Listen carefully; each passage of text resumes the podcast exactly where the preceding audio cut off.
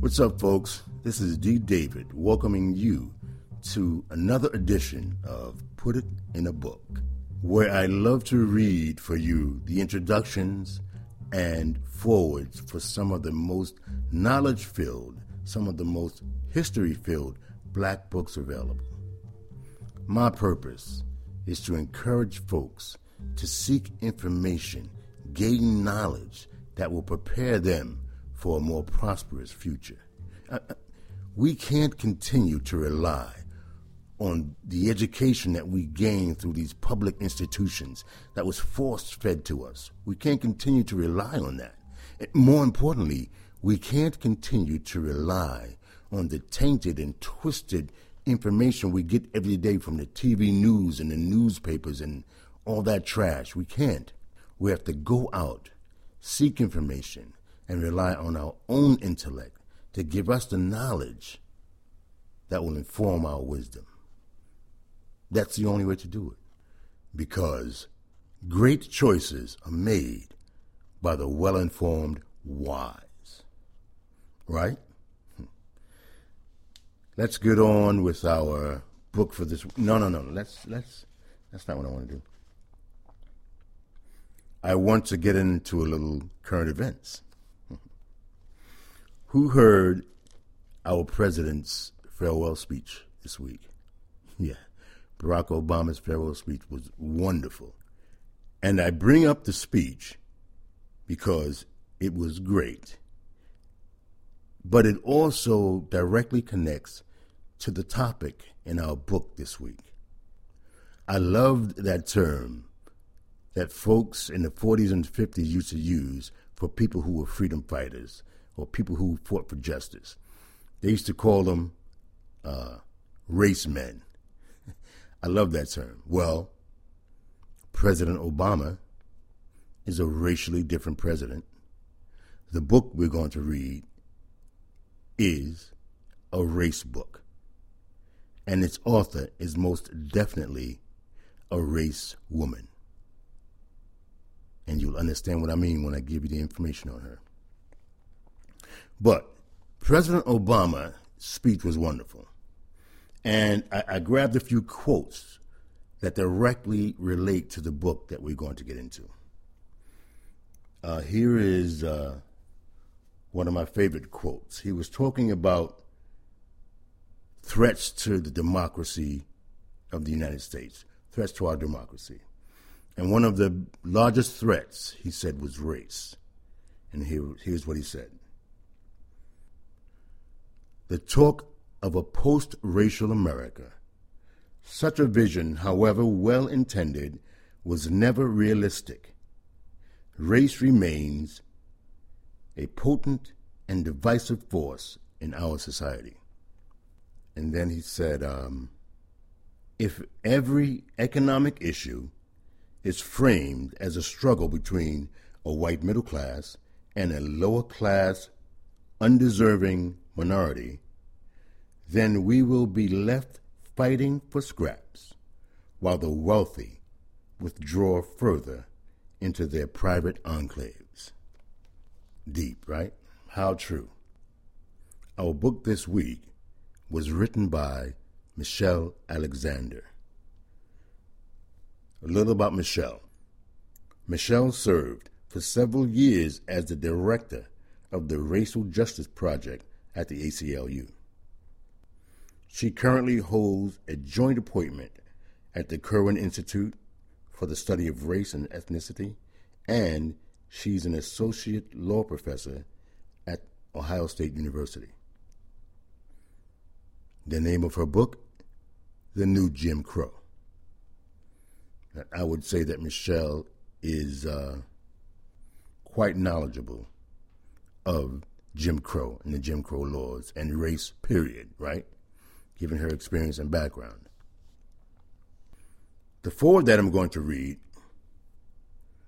was written by the well known American philosopher, political activist, social critic, and author himself, Cornel West.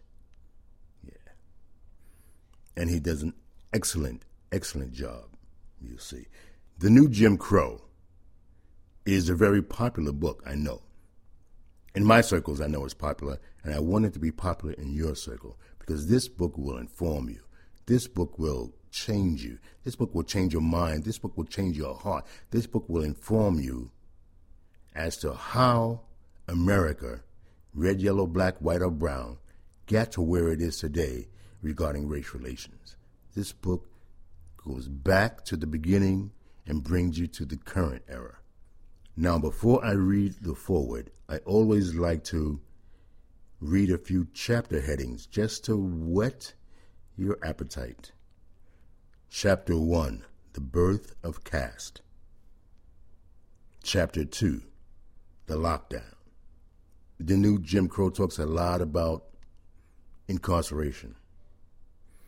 Chapter 3 The Color of Justice. Talks a lot about the criminal justice system. Chapter 4 The Cruel Hand, Brave New World. And Chapter 6 The Fire This Time. The greatest chapter of this book. So you're going to have to read all of the way through to get to the greatest chapter of the book. Okay, like I said, the foreword was written by the great Cornel West.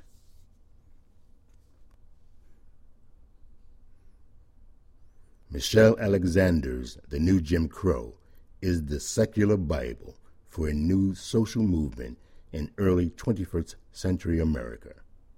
Like C. Vann Woodward's The Strange Career of Jim Crow, a book Martin Luther King Jr. called the historical Bible of the civil rights movement. We are witnessing the unique union of a powerful and poignant text with a democratic awakening focused on the poor and vulnerable in American society. The New Jim Crow is an instant classic because it captures the emerging spirit of our age. For too long, there has been no mass fight back against the multi leveled assault on poor and vulnerable people. Despite the heroic work of intellectual freedom fighters, including Marian Wright Edelman, Angela Davis, Glenn Loury, Marc Mauer, and others. Yet, the sleepwalking is slowly but surely coming to a close as more and more fellow citizens realize that the iron cage that inhabit, maybe even a golden cage for the affluent, is still a form of bondage. The new Jim Crow is a grand wake up call in the midst of a long slumber of indifference to the poor and vulnerable. This indifference promotes a superficial ethic of success, money, fame, and pleasure that leaves too many well adjusted to injustice. In short, this book is a genuine resurrection of the spirit of Martin Luther King Jr. amid the confusion of the age of Obama. While the age of Obama is a time of historic breakthroughs at the level of racial symbols and political surfaces, Michelle Alexander's magisterial work takes us beyond these breakthroughs to the systemic breakdown of black and poor communities devastated by mass unemployment, social neglect, economic abandonment, and intensive police surveillance. Her subtle analysis shifts our attention from the racial symbol of America's achievement to the actual substance of America's shame, the massive use of state power to incarcerate hundreds of thousands of precious poor black male and increasingly female young people in the name of a bogus war on drugs. Her nuanced historical narrative tracing the unconscionable treatment and brutal control of black people, slavery, Jim Crow, mass incarceration, takes us beneath the political surfaces and lays bare the structures of a racial caste system alive and well in the age of colorblindness. In fact, the very discourse of colorblindness, created by neoconservatives and neoliberals in order to trivialize and disguise the depth of black suffering in the 1980s and 1990s, has left America blind to the new Jim Crow. How sad it is that this blindness has persisted under both Republican and Democratic administrations and remains to this day hardly acknowledged or examined in our nation's public discourse. The new Jim Crow shatters this silence. Once you read it, you have crossed the Rubicon and there is no return to sleepwalking. You are now awakened to a dark and ugly reality that has been in place for decades and that is continuous with the racist underside of American history from the advent of slavery onward. There is no doubt that if young white people were incarcerated at the same rate as young black people, the issue would be a national emergency. But it is also true that if young black middle class and upper class people were incarcerated at the same rates as young black poor people, black leaders would focus much more on the prison industrial complex. Again, Michelle Alexander has exposed the class bias of much of black leadership, as well as the racial bias of American leadership, for whom the poor and vulnerable of all colors are a low priority. As Alexander puts it in her fiery and bold last chapter, The Fire This Time, with echoes from the great James Baldwin. It is this failure to care really care across color lines that lies at the core of this system of control and every racial caste system that has existed in the United States or anywhere else in the world. Martin Luther King Jr. called us to be love struck with each other, not colorblind toward each other.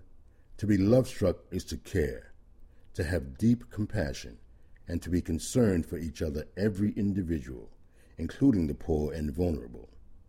The social movement, fanned and fueled by this historic book, is a democratic awakening that says we do care, that the racial caste system must be dismantled, that we need a revolution in our warped priorities, a transfer of power from the oligarchs to the people, and that we are willing to live and die to make it so.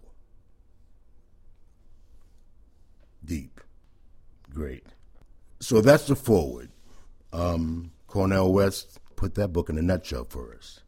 Before you go out and get the book, I came across something today that really gives insight, tells why, tells the purpose of my podcast, and also why this book is so important.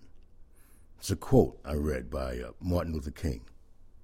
Martin Luther King gave a speech at the Riverside Church in New York, and the name of the speech was Beyond Vietnam.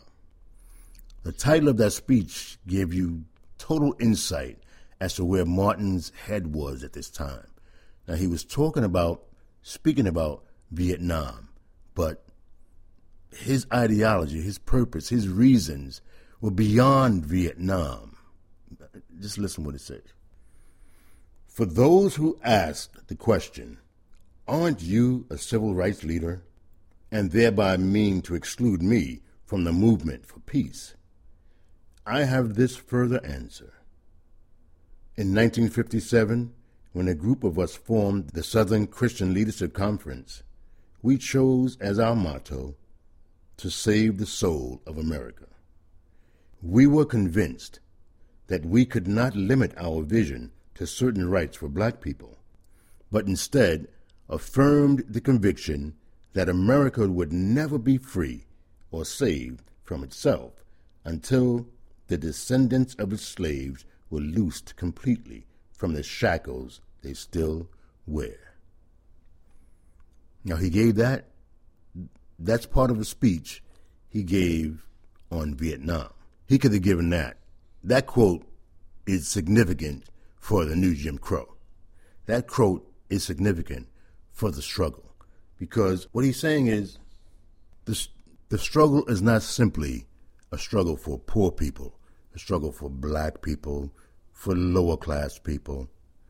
The struggle is to save the soul of America.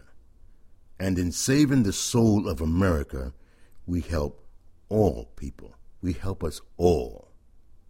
I'll end this episode, as I end all episodes, with a quote from Socrates Employ your time in improving yourself by other men's writings, so that you shall gain easily what others have labored hard for. So, employ your time. Get the book. Read it. Gain the knowledge. Inform your wisdom. And you will be able to make wiser choices for yourself, for your family, for the future. Thank you. This is D. David, and I'm out.